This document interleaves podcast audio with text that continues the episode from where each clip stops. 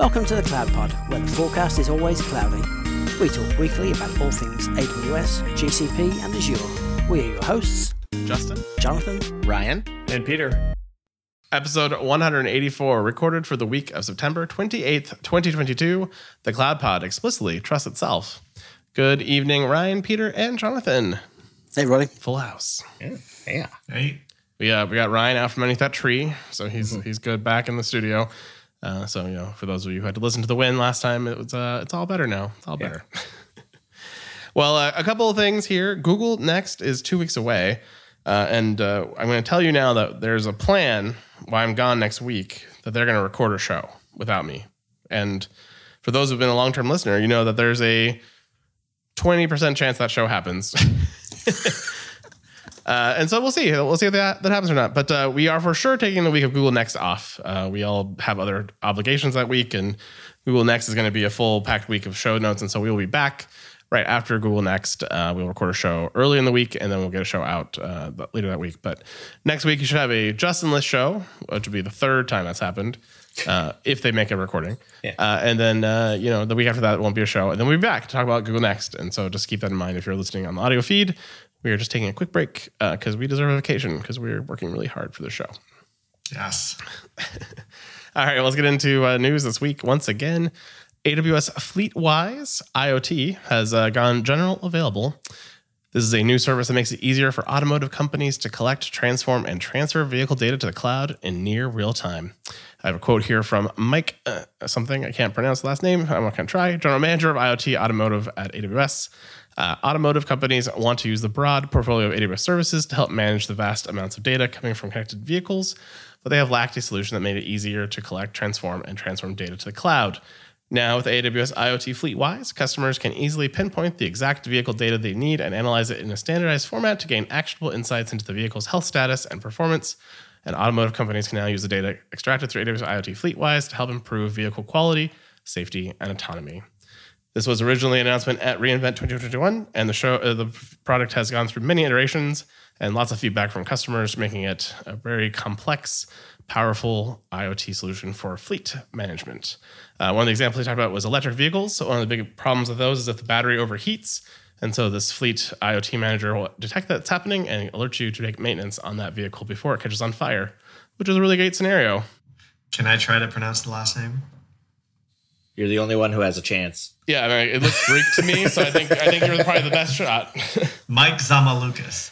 Ah, see, I would not have. The, the TZ threw me off on that. I was like, wait, I don't, I don't even know. I just, you know, instead of butchering people's names, I'm just going to pass now. I think. I feel bad every time I do that. So yeah. But yes, this is a Greek name. You have Peter, so thank you for that. Appreciate it. Hey, I joined for one reason and one reason only tonight. I'm sure Mike appreciates that. it's interesting to me that the fleet management is such a specialized need in IoT, though, that they- need a whole service for it. Because I sort of would think it would just be a standardized IoT thing, but uh, it is interesting that they think this is a vertical that needs a specialized solution. Yeah, I was thinking the same thing because the, the regular IoT service has the device mirror and, um, and and models and things. It looks very similar. I guess they've optimized it for the, the near real time uh, thing, which makes me think it's not just for collecting metrics on batteries, uh, you know, temperatures and other things. It's obviously a two way uh, two way communication is important. So um, perhaps this is leading into uh, uh, cloud assisted self driving vehicles. I mean, I, I think this is sort of the same problem as managing hundreds of thousands of servers at scale. It's just that, you know, with IoT you're you're much like much more likely to to hit that edge case, right? Just due to the nature of IoT, you're gonna have a, a lot of these little devices and it's hard to keep track and I, that must be a big problem. And so like, you know, seeing advances with, you know, server, you know, monitoring for as far as, you know, what's installed and inventory and seems like a natural progression to sort of extend that. Does it make sense? Yeah, and it, it really fits well in in Justin and your uh, prediction of continued increase in vertically focused cloud services. Yeah, I mean, we're seeing it everywhere. I mean, every cloud now has pretty strong verticalization. You're seeing it in SaaS. You're seeing it all across the the you know, every company is doing a verticalization strategy. It just makes sense. Yeah, it's interesting because like you know, Bridgestone's one of the quotes they have in the press release as well. And they're talking about you know using the data to help track uh, improvements to tire data and how they can make better tires in the future. And so there's all kinds of use cases for these things uh, that are sort of outside of just even you know engine telemetry uh, that can get added into it. And they even have the ability to visualize the vehicle data uh, through you know, AR technology as well, which is sort of interesting too with a simulator. Oh wow. So Yeah, I guess when we think of fleets, we- we're not just thinking about you know the Teslas of the world or the car manufacturers, but people who run their own fleets. You know, logistics companies, Amazon, even with their with their uh, massive delivery uh, infrastructure. Those are all fleets as well. So I can see that fleet management and monitoring is um, is, is probably got a much bigger customer base than we give it credit for right now. probably again, this is because my limitation of IoT technology to you know the appliances in my house that are applied you know controlled by a, a mobile device, and you know as, as cool as turning your oven on is from your phone. You don't do it very often, but you can do it, and it, it does report back to GE, you know, when it needs things. So that's kind of nice. But uh, yeah, it's a little interesting. Yeah, like a car, it's the entirety of itself being an IoT device, right? So, you know, like you're like the Bridgestone example. I'm like, why would the tires connect to the internet? I'm like, no, no, no. like, of course the car is. It's like that's an element and a, metric point that, to be gathered about that IoT device. So it makes a lot more sense when you think about it that way. Yep. Well, uh, AWS is changing an aspect of how trust policy evaluations behave when a role assumes itself. Uh, previously, roles implicitly trusted themselves from a role trust policy perspective if they had identity based permissions to assume themselves. Uh, apparently, after receiving lots of feedback from customers on the topic, AWS is changing a role assumption behavior to always require a self referential role trust policy grant. And uh, they apparently only impacts a very small number of roles. Uh, about uh, one billionth of all roles are involved. If you are one of these customers, you're being notified by AWS, and you'll be able to continue to use the old broken behavior until February 2023. And I'm going to turn it over to our IAM expert, Jonathan, who's going to expand on what exactly they're doing and why. Also known as the short straw. Yeah, thanks thanks for all the notice you gave me to uh, to research the story. Hey, that was like six hours ago. That's plenty of notice. Yeah. So, I mean, there's two parts to there's two parts to the to the roles: the, the policy itself, and then there's the the identity piece. And I, I think really what they're addressing here is that if if the role policy had uh, given the role permission to assume a role somewhere else, but without having the condition, which people rarely put in because you always need the, that the uh, the principle defined in the other role. So if you're going to assume role A is going to assume role B, role B needs to list role A as a principle that can assume it. So often people will have a uh, an assume role permission in a policy, um, but it unintentionally means that if you if you if you're running as role A, running as something as role A, and you have credentials for role A, you can reassume the same role. And that doesn't sound like it, it will be a big deal. Well, what's the big deal if you can reassume the same role you already have? However, assume role has a very important uh, feature, which is around scope limitation. So you can, when you assume a role, you can pass a, a more restrictive policy to IAM, and the credentials you get back now don't have permission to do the other things in the uh, in the policy. So think about services like um, internet connected services. I'm going to pick a pick iRobot. I don't know that iRobots that this is the case for iRobot, but their vacuum cleaners most likely have some temporarily temporarily issued credentials um, to perform, you know, to to send information to IoT service or to somewhere else in the AWS cloud. Imagine the situation where the credentials the credentials you get are scoped down using assume role. Uh, you could technically then, if if if uh, if there was no deny in place in, in that in that policy, uh, you, that that scope down role could actually reassume itself to gain full permissions of the policy. So I, that's, that's that's what I spent six hours figuring out is actually why why this is a big issue, and I think it's it's um, a sort of permissions escalation problem, and that's not how they approached it in the press release, but it was published by the CISO or the director of the CISO's office and a senior engineer. Uh, you know, it didn't come from the IAM team, so I think this is addressing probably something we'll we'll see um, in the media soonish, a vulnerability that was exposed. Interesting, because I took that as a whole different. I, I I looked at this as a way to more clearly report on access and boundaries of those access. And so one of the, any kind of explicit or inexplicit definition is harder to track when you are doing, especially the way you know Amazon does it mathematically. When you're trying to evaluate the the amount of access that a role can give you, and so uh, it's it's really hard to to assign that a value when it's you know you're trying you know outside of, it's outside of the trust policy effectively because you're you're once you've allowed it to call STS, you've allowed it to call itself.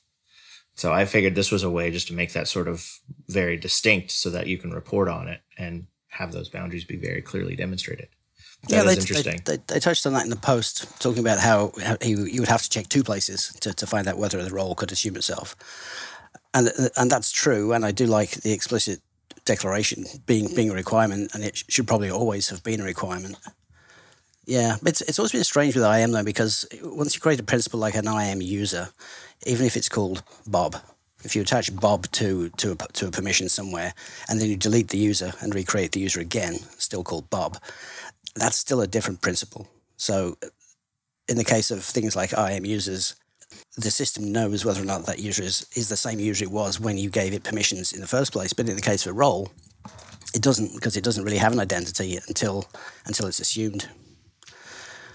It's also it's also weird kind of having a self-referential. I mean, it's a principal. It's still a principle, and it's calling that assumed role in itself. I mean, I, I, I resonated with the part in the article where they said, you know, this is just a simplicity thing because uh, it was confusing that you know you would have to explicitly set it for these users, but then for this implicit in you know granting, you didn't have to do that. And uh, they said uh, increases the simplicity, so it's what you see is in the trust policy is what you get. And I was like, I resonate with that because I'm all about keeping it simple.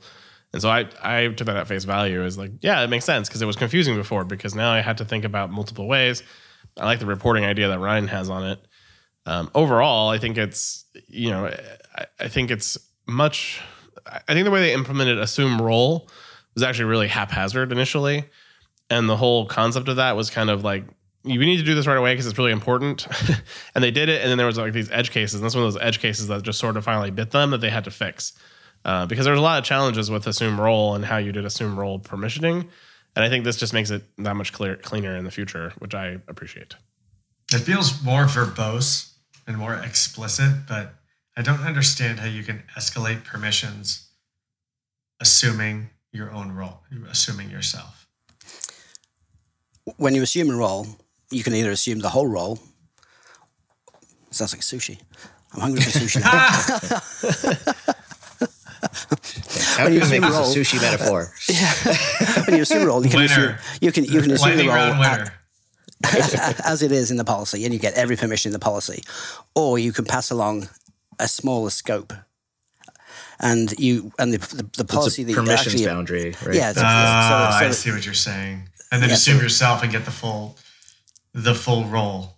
Yeah, because if it wasn't if it, if it, wasn't if it wasn't explicitly denied, then you could yeah. still assume that role, even though it wasn't listed as a permission. Yeah, yeah, well, also with this this helping like a separation of duty scenario where like I want a security person to be able to create a role, but I don't want that same security person to be able to assume that role to take an action because they're not authorized to do that. Um, and so before implicitly they got permission to assume their own role and they could, then could elevate their permission because they wrote the role the policy. Um, you know, is this sort of a separation of duties type thing too, where someone else is writing the policies uh, and you want to make them available for other things to assume, but you don't want to, you know, have them have that permission necessarily. This is why I'm glad I'm not a cloud creator. yeah, I mean, this I don't want to think this hard.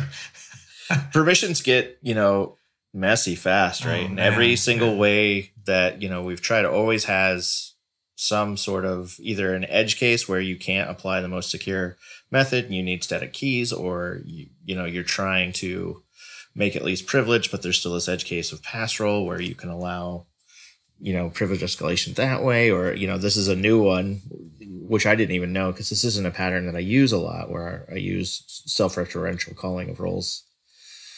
Mostly because I try to make things simple for myself, just trying to debug these things. Um, but I can see now, like where you know a secure access pattern was developed somewhere, where someone does call a role with those those permissions boundary, as a way to basically allow um, a dev team or or something easier access to to manage those permissions because they can call a role that has more scope, but with this permissions boundary, which was the intent. So it's Yeah, I was thinking about something like you know Terraform Cloud type type thing, where the or Terraform Enterprise, where you give the instance itself permission to do, to perform actions all over the place. But by the time you you're running in a job in a workspace, you want you want that scope down to just a specific account or just a specific set of resources, and it may be that. Um, yeah, I'm gonna I'm gonna put some money down and say that this time around, AWS got their press release out first addressing a security incident,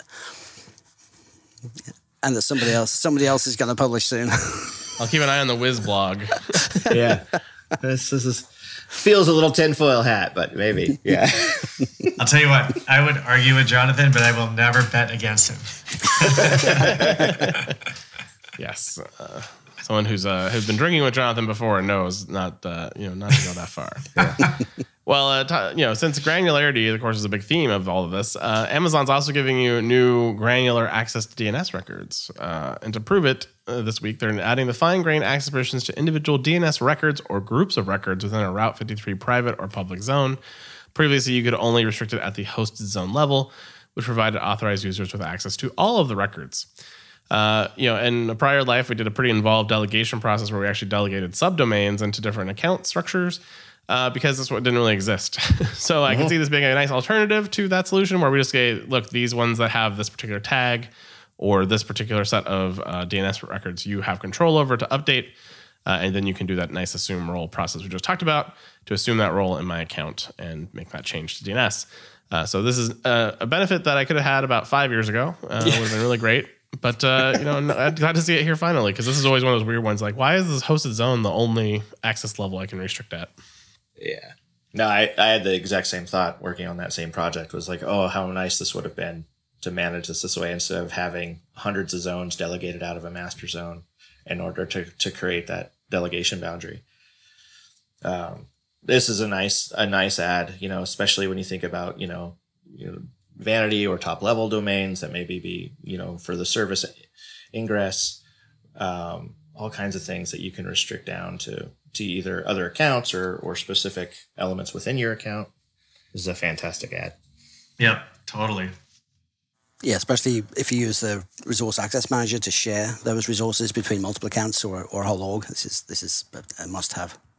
I'm surprised it took so long, to be honest. uh, but I didn't make to make a feature request of this, but we could have, I guess. I just I never thought of. I never thought to make a feature request of it. I, We, we, we made a feature request. Oh, okay. Jonathan did. Of course. Of course Jonathan did. Uh, all right. Well, AWS is announcing the public preview of DataSync Discovery. You can use DataSync Discovery to gain visibility into your on premise storage performance and utilization and receive automated recommendations to help simplify and accelerate your data migration to AWS. The new feature of AWS DataSync enables you to better understand on premises storage using thorough automated data collection and analysis, quickly identify data to migrate, and evaluate recommended AWS storage services for your data, including the many flavors of FSX or EFS to meet your workload needs. We recommend you move all of it. Yeah. The most expensive one, EFS. Oh, sorry, that's the wrong one. So I mean, you know, Amazon is going their their way out of automating me out of a job, which is fantastic. I've spent the better part of a year in two separate companies doing analysis on storage data and doing cost metrics on whether, you know, moving to Glacier was going to be cost effective based on access patterns and all those things. And this is incredibly hard to do if you have huge data sets, you know, petabytes scale. Um, and you know billions of objects so so it's a nightmare task and so i love that they're automating that away and then hopefully you know it's not just get it all into s3 and then hopefully move it to the right storage layer from there but this is recommending against you know different storage options and hopefully one day it'll also be different you know classes of storage within within those options pretty cool yeah It is always a you get earlier to the cloud and you're like, okay, we're gonna try to calculate out how much storage is gonna cost. And then you're like, okay, what dimensions are there? And you're like, okay, bytes transferred, IOPS, and gigabytes on disk. Okay, crap. I have one of those dimensions. and then everything else, you're like, uh, I'm gonna put my hand in the sky. How's the wind feeling? Uh, and you're always wrong. Although in my my history with cloud is that uh, those costs are always uh, rounding errors comparatively to the cost of compute, but uh, you know they still do add up in large uh, large petabyte scale, so it, it does become a big factor in bigger companies. it's usually one of those arguments for you know should we move this data out of our private data center and Or like someone told me Glacier's too expensive, and you're trying to, you know, be like, all right, well, instead of your feeling, let's do this with science. We're kind of heading towards a, a one-click migration for some of this stuff, though. You know, you deploy the software and it make and it gathers data, it makes recommendations, and then the next button click is okay. Now replicate it do for it. me. Now just get it done. I mean, honestly, if they could actually automate migrations, so I don't ever have to do one again, I would pay them all the monies. Oh yeah, Just magic, magic happened, and then I can just focus on like getting the cost back down because you know it's gonna be outrageously expensive. but then once it's there, like, well, let's work on cost management and we'll fix the cost problem, and then that's our our plan. Versus, let me coordinate migrating, you know, thousands of thousands of customers to this uh, to this need. one file system at a time. Woo! Just give us all the money. We'll migrate it for you. Mm-hmm. Solve all problems with money. And All problems are solved. Yeah. Facts. All right. Uh, uh, CloudWatch Container Insights now provides lifecycle events for ECS. With Container Insights, you can monitor, isolate, and diagnose your containerized applications running on ECS. And now, with the additional lifecycle event, you can easily correlate metrics, logs, and events in a single view for more complete operational visibility. Uh, container environments have a short-lived resource, and lifecycle event help track the state changes on these resources throughout their lifespan. And by displaying lifecycle events and container insights, you can get a centralized health and performance view of your ECS container. Uh, which you know I've tried to use CloudWatch containers a few times, and then the bill scares me away to turn it back off because it's really expensive.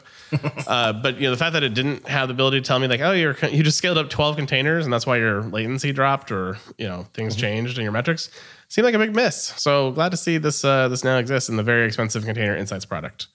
Yeah, no, I've I've I've had to do this the hard way. You know, like trying to correlate performance uh, against scaling actions, and so like this is this would have been a lot easier than what Kluge job I probably ended up doing. I don't even remember how I did it now. Um, so this is yeah, this is a nice ad for because a lot of these things can vary wildly as you scale up or scale down, um, and and it can help you understand that maybe scaling up to hundreds of nodes um, or hundreds of containers all at once maybe isn't really the solution that you think it is, which is what it turned out to be in my case.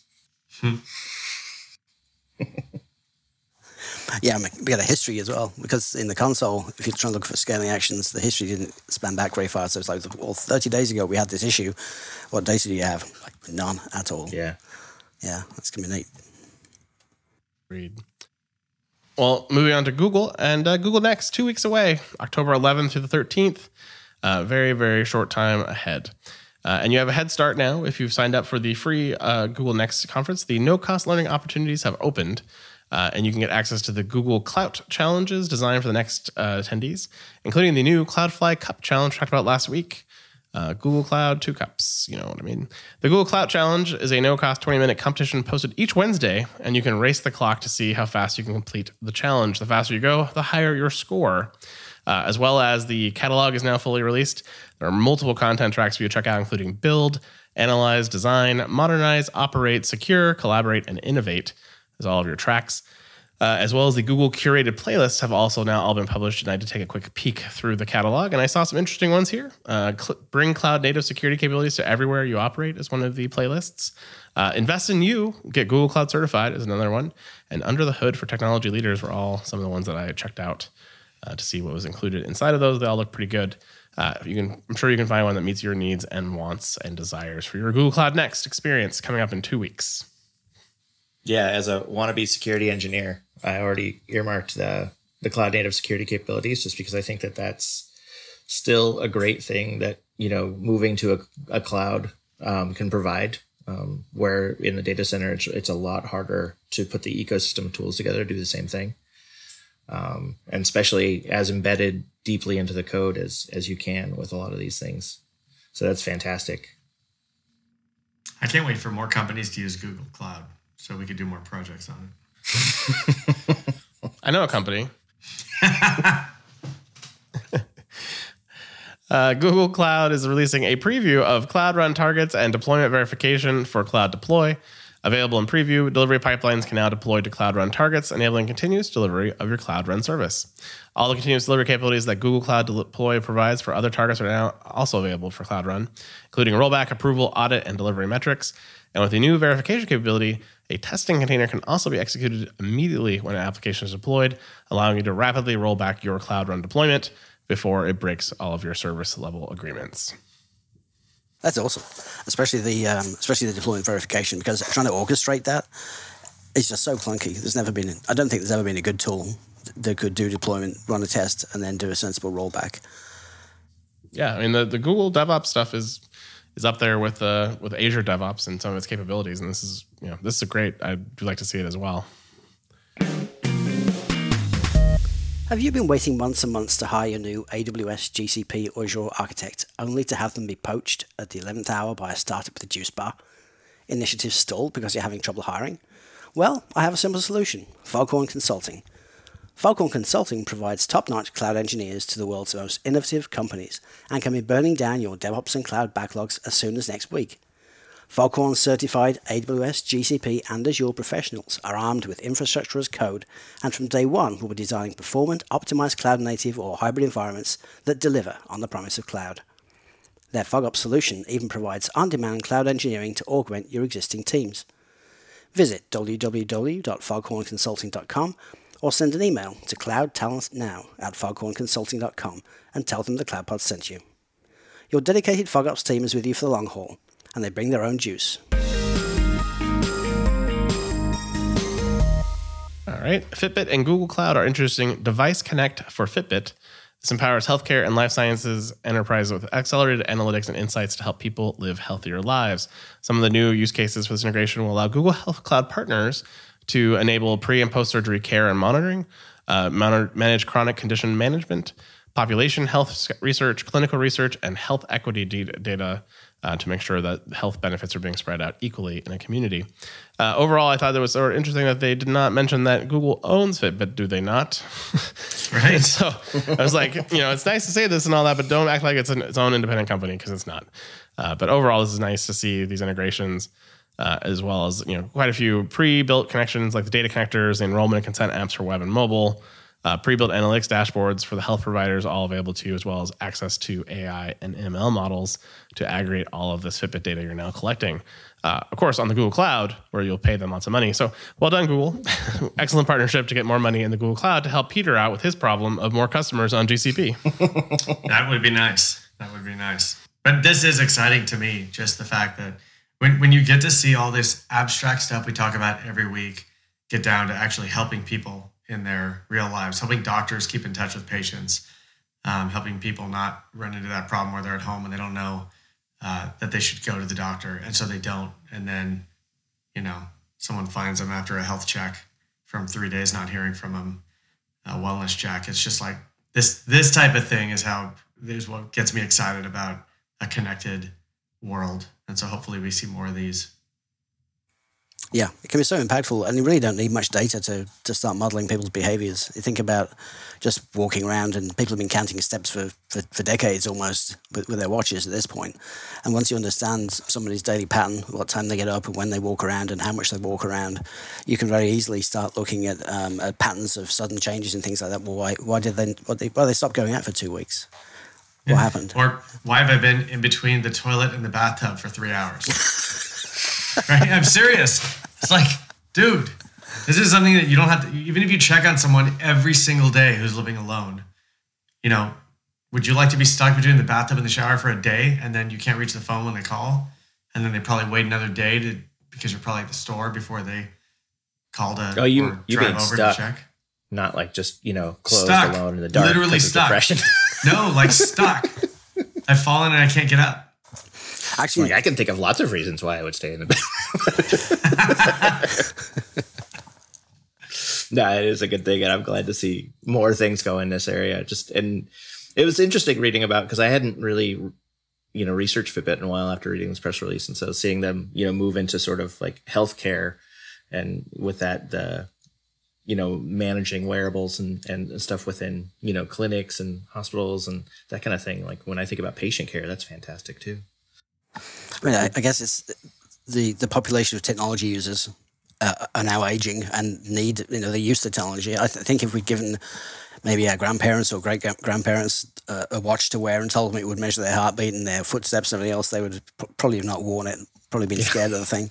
But now we're all. I think, I think now we're all fairly comfortable with technology. Maybe a little bit too comfortable sometimes.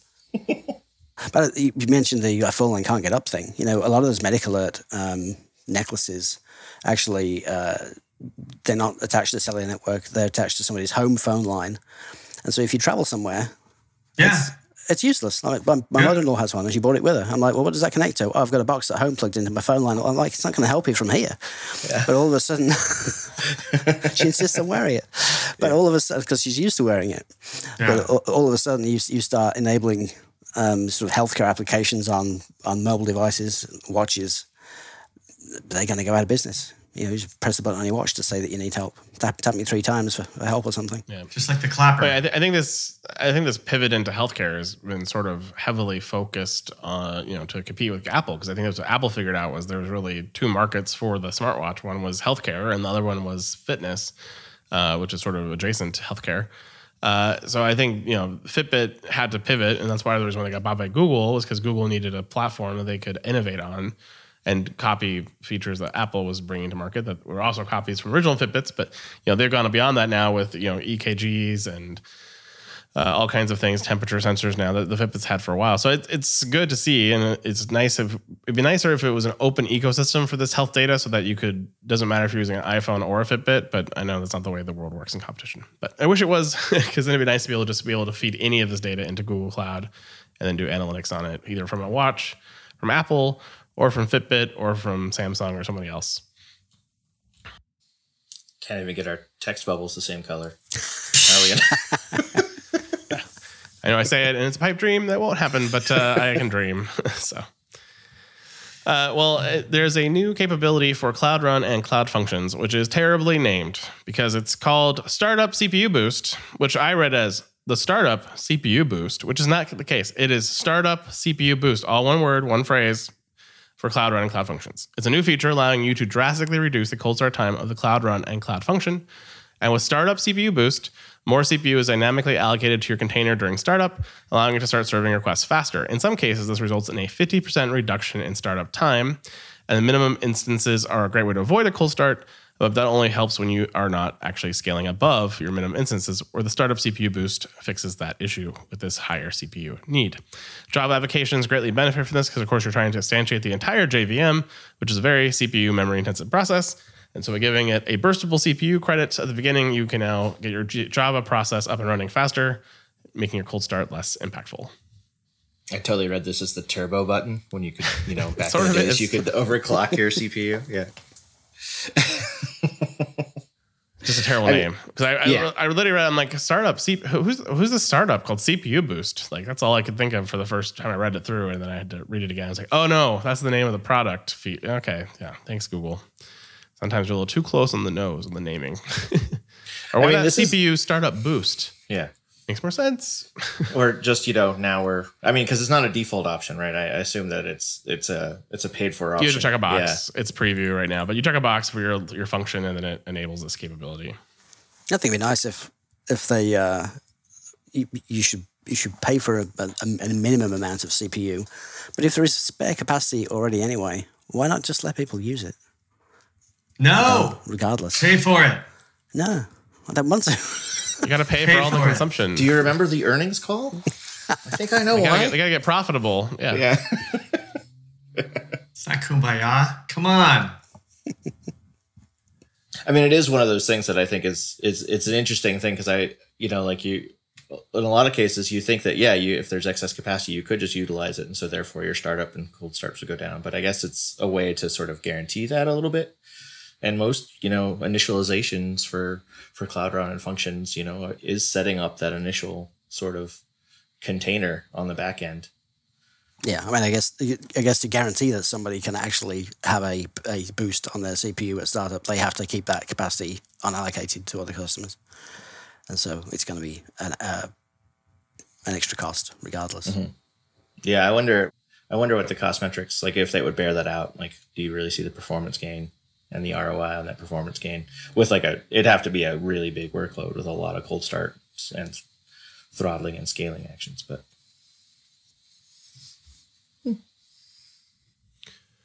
Well, if you're running Maven or Go containers, uh, you can now scan them for vulnerabilities.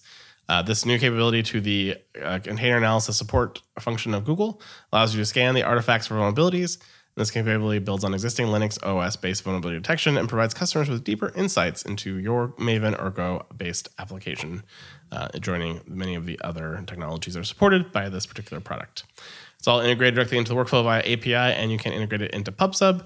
Uh, so as your containers run through this process, they can send out PubSub notifications to you saying your artifact is now ready for promotion, uh, or know it failed security check. Try again. I wonder if this is like decompiling the binaries when it looks vulnerabilities. Probably not. Probably That, that would be aggressive. yeah.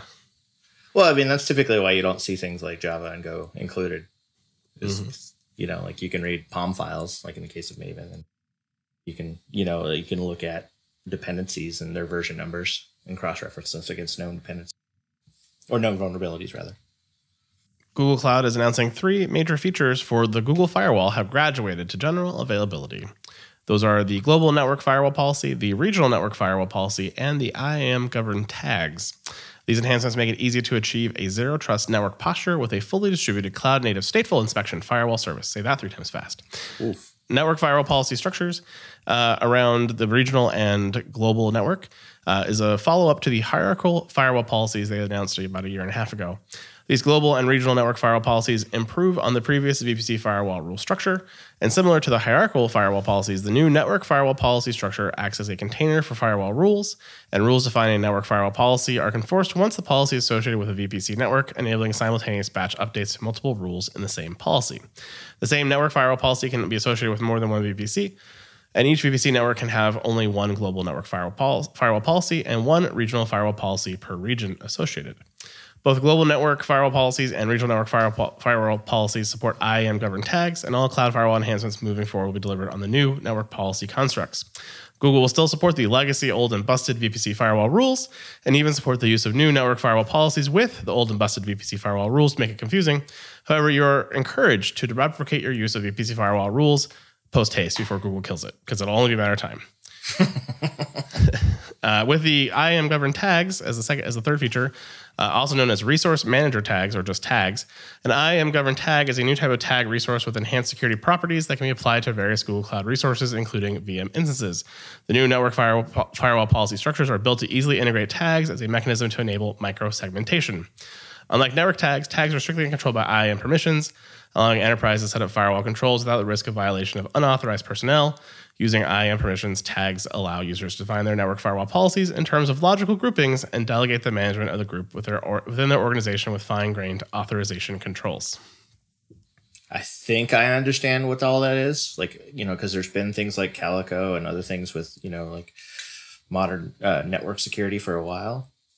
But when you put all those words together in that order, I start to glaze over real fast. Yeah, fast. that's a tough. That's a tough one to digest.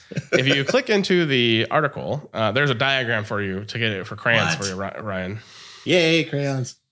So there's there's a lovely diagram that shows you the overlay of the hierarchical firewall policies at the organization folder and project level, and then uh, basically shows you how it policy processes through those. So it helps you help you get through that problem. Uh, they also mentioned here, I forgot to put in my notes, but uh, IPv6 support uh, and custom refresh cycles have come to Firewall Insights as well in this announcement. So there you go. That's the that's the and more part. I mean, I think anytime you simplify and more complicate your network in the same time, I think it's always a good win. So I appreciate the simplification and the overcomplication uh, in one announcement. I do like the concept of hierarchical firewall rule sets, though. I do too. I think it makes sense, and it's it's sort of what we've, you know, grouping logical resources together and then giving them a, a set of policies that you can then manage at a global to local level always makes sense uh, in how you structure like Palo Alto firewall rules, etc. So it makes sense that it would live in a cloud world too, um, even if you don't have you know that network segmentation at a physical layer. It's still virtually segmented in that way. Yeah.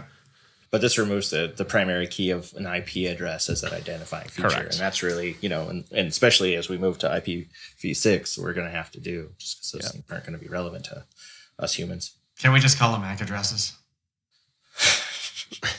No, because there's a, there is a MAC address. There's still a MAC address, yeah.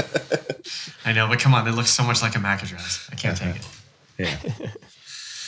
Well, uh, our last Google announcement Google is releasing Log Analytics, a new set of features in cloud logging available in preview, powered by BigQuery, that allows you to gain even more insights and value from your logs.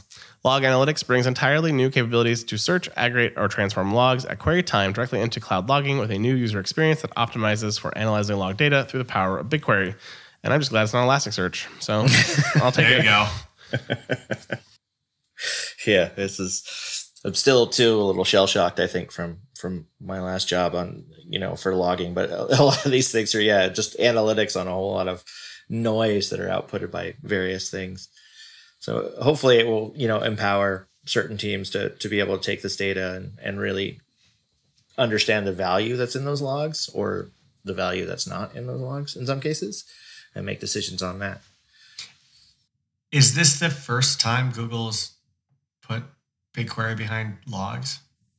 Well, so they, th- this announcement includes a, a special UI to help make it easier to query those logs.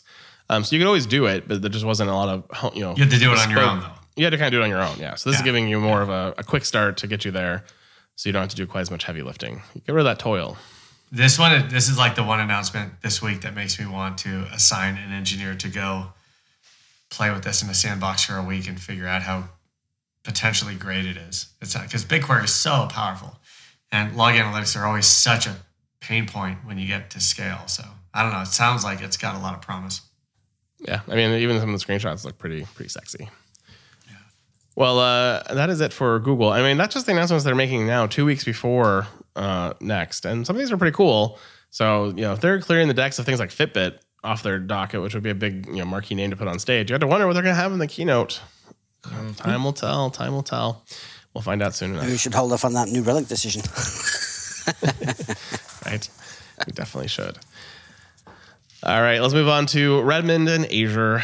Uh, well, one of the fun things that you learn about Azure if you use it often is that they deprecate a lot of third-party controls and things. So if it's Microsoft, they'll give you extended support forever. But if you want to use Postgres, you know what? They deprecate that. So uh, you now, uh, if you're using Postgres 11, which is not that old, not that old, folks, uh, you have until November 9th, 2023 to get off of Postgres 11 because Azure is no longer going to support it.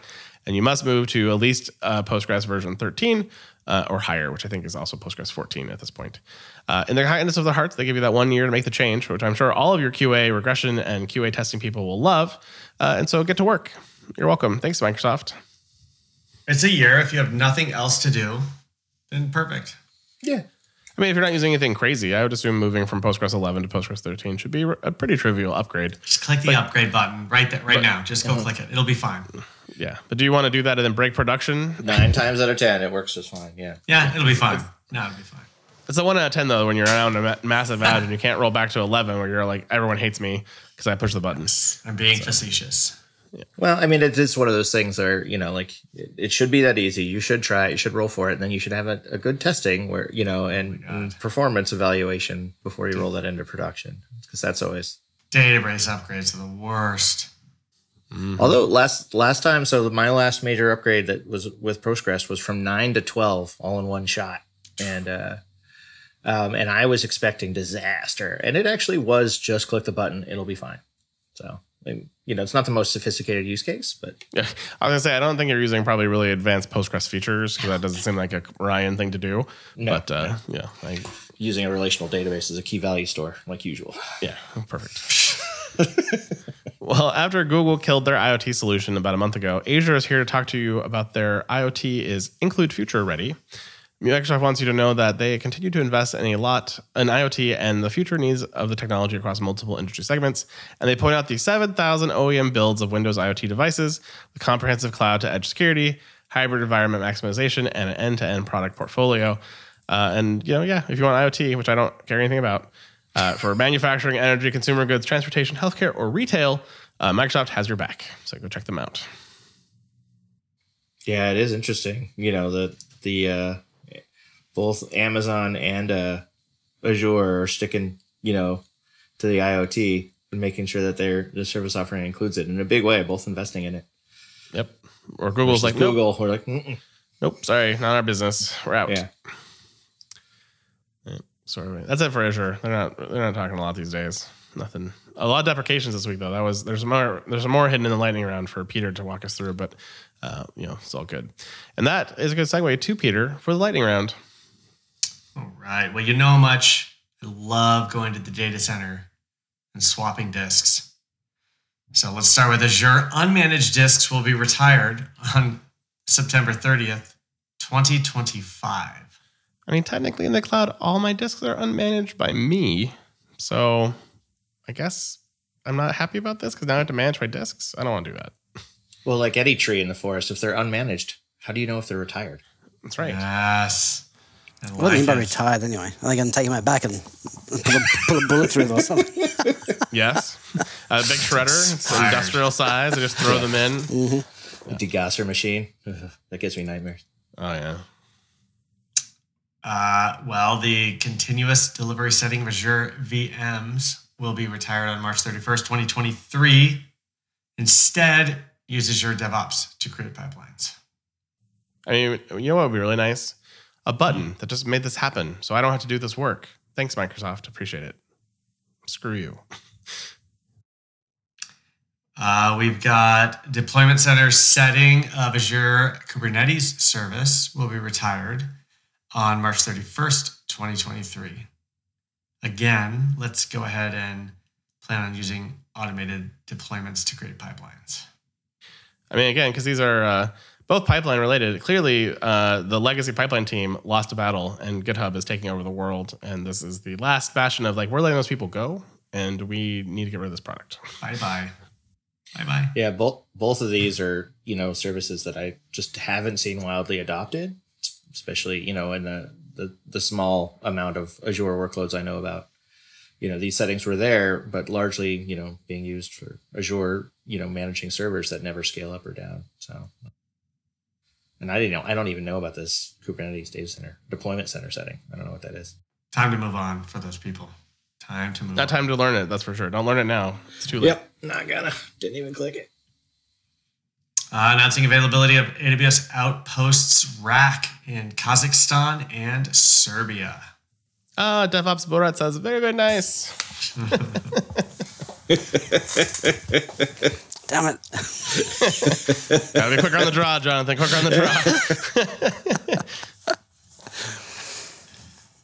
Okay, go, moving on. Amazon Kendra releases Dropbox connector. You know, what'd be even more cool is if it then told you how much money you would save by moving from Dropbox to the WorkDocs product. Oh, they killed that. Never mind. Sorry. Oh, yeah. Yeah, not even Amazon search product is going to help me understand all the stuff I have in Dropbox. Oh yeah, I know. My Dropbox is a mess.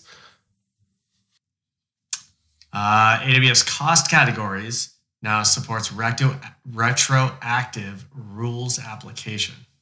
Which I just love for the future argument I'm going to have with somebody like, well, my thing, why would it go from zero to forty five thousand dollars this week? Like, this is ridiculous. You guys have something something clearly something wrong. I'm like, no, no, no. We just weren't tagging you properly, and now I can prove it by retroactively tagging all your data into past, uh, which I look forward to. Do you think uh, like different groups will figure out how to retroactively retag their own resources to a different departments when they go over budget? if if I can find someone putting that much thought into their cost visualization, I will pay them for for that effort. Or even just tagging things, honestly. yeah. let's, just start with ta- let's just start with tagging things in the first place. I- yeah, can they just tag it? I don't care if they tag it to the wrong cost center. I just want it Yeah. tagged, and then you know we can we can deal with that later. Pass the trash is what I'm thinking. hmm That's actually a brilliant plan. That's how I can save a lot of money if I could just pass it to to IT. Hmm. I mean, Jonathan's the owner of all the stuff that's running in my personal Amazon account, just in case. Makes perfect sense. AWS Copilot, a CLI for the containerized apps, adds IAM permission boundaries and more. I mean, your Copilot should have some permissions, but not all the permissions. So I guess this makes sense. This is, you know, like I, I want to like Copilot and this ecosystem of, you know, developer friendly um, launching tools, but it's just like, ugh. it's just I'm looking at like from a from a platform or a service provider, and like this is such a nightmare. like I get why this is needs to be a thing because it's individual users deploying into environments, and so you want the permissions boundaries so that it, to limit those things. But eek. The uh, the and more on this was TLS termination, so I see why that didn't make the headline. Just just curious. That concludes the lightning round. And I really want to encourage more Borat impersonations, so I'm going to go with Justin on that one. Excellent. Yes. I'll have to watch that movie again. I need more more reference material. It's been a while. I haven't seen the What sequel. was better was Jonathan's face. He was so close to getting He was it out so right close, before. He so was close. I know. Uh, well, we already talked about uh, Google Cloud Next coming up just a few weeks away. Uh, Oracle Cloud World is the week after that for all of you OCI fans. And then the DevOps Enterprise Summit is also the week with Oracle Cloud, talking about all things uh, DevOps and the world. Uh, I do think I mentioned last week that they have a new book out, Investments Unlimited, which is a follow up to the Phoenix Project, which had a follow up called the Unicorn Project, and now Investments Unlimited, which is from the GRC perspective. So if you've been arguing with your GRC team about, um, you know how to implement separation of duties in a DevOps pipeline and you didn't know how to do it, this book will help you, which is great. And it's a it's a battle that I've had and won and lost uh, in different battles, but uh, ultimately this is the way of the future. And so if you want some guidance uh, and you haven't heard all the things I just mentioned already, this book is a good starting place for you. Uh, if you have heard all those things, it might be a little bit redundant, but still a good story. And maybe you can give it gift it to your GRC head of GRC for Christmas. I'm not they're not sponsoring us. I just love their stuff because it's great. Well, there you go. yeah, there you go. Yeah. I like it. Uh, and then KubeCon is uh, October 24th, 28th to find out all the things they're going to do to Kubernetes to make our life hopefully easier and not more complicated. Although that has not been the track record of KubeCon for the last several years. more complicated, more fun. more complicated, more fun, all the good things. And that is it for the uh, things coming up, guys. I think that's uh, everything for this week. We'll see you. Well, you won't see me, but you'll see the rest of you uh, next week. Absolutely, you will. Be the best show ever. Twenty percent chance. Yes, right to the right to the after show. They're not even gonna. They're not even gonna touch the news. That's what's gonna happen. All right, see you guys uh, after after Nick Google next. Good night. Bye, everybody. See you. And that is the Week in Cloud. We'd like to thank our sponsor, Foghorn Consulting. Subscribe on iTunes or wherever you get your podcasts and tweet us your feedback at hashtag thecloudpod. Or join our Slack channel, go to our website, thecloudpod.net for sign up instructions.